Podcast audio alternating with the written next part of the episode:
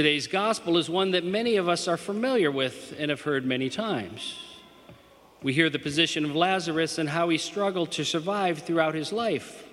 We know that not only was he extremely poor, but also he was sick with open wounds and sores. That he had to beg and plead in order to have something to eat, whatever scraps he could get just to survive.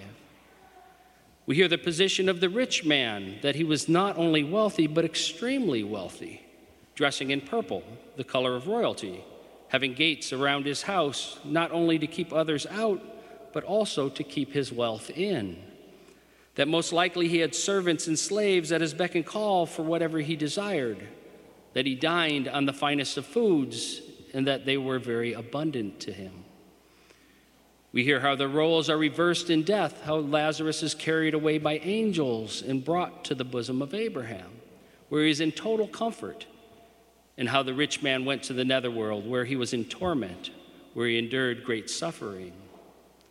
We hear Abraham's words how the rich man received what was good in his lifetime, and how Lazarus received in his lifetime what was bad. Abraham further tells us of how no one can cross the great, cross the great chasm between Lazarus' side and the rich man's side, and that no one else will be sent to those who are living to warn them so that they can change their actions in this lifetime. For as he said, they have Moses and the prophets. Let them listen to them, lest they too come to this place of torment. We hear the rich man plead that if someone would come from the dead, they will repent. And Abraham respond, if they won't listen to the prophets, then neither will they listen if someone would rise from the dead. A direct reference to, to Jesus and his resurrection. Some people can put themselves in Lazarus' place, how they have had to struggle to survive, and yet they still have the opportunity to have great riches and a great reward in heaven. Some of us can put ourselves in the rich man's place, though none of us really wants to think about or admit that we are pretty fortunate and pretty wealthy, at least when it comes to shelter and having enough to eat. One thing that is not directly written about is that it is not because of Lazarus' poverty or the rich man's wealth that caused them to be placed in Abraham's bosom or in the netherworld. It is because of their responses to the conditions in which they lived. It is because of the choices they made with regard to their status in life. What we see is humility versus the sin of pride. So, what else can we ascertain? What else are we to focus on? We can see that we are very much alive, of course, that we have not yet passed to our just reward. So we too need to listen to Moses and to the prophets. What did they say? They told us about the one who was to come, one that would be the Savior of the world, one that would rise from the dead and overcome death and evil. And that one, our Lord Jesus Christ, has shown us the way. He has shown us the path that we are to take to enter into his glorious kingdom in heaven.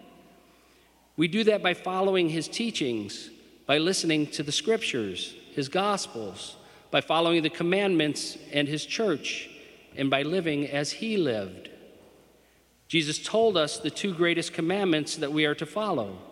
First, we should love the Lord our God with all our heart, with all our soul, and with all our mind.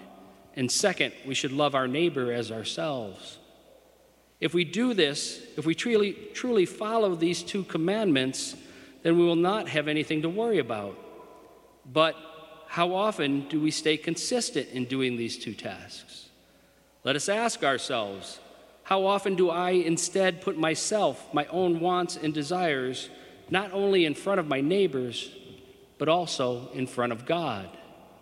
How often do I put the church, scriptures, and prayers on the back burner in order to have more time for leisure, time with my family, time for friends, time for watching TV or scrolling the internet.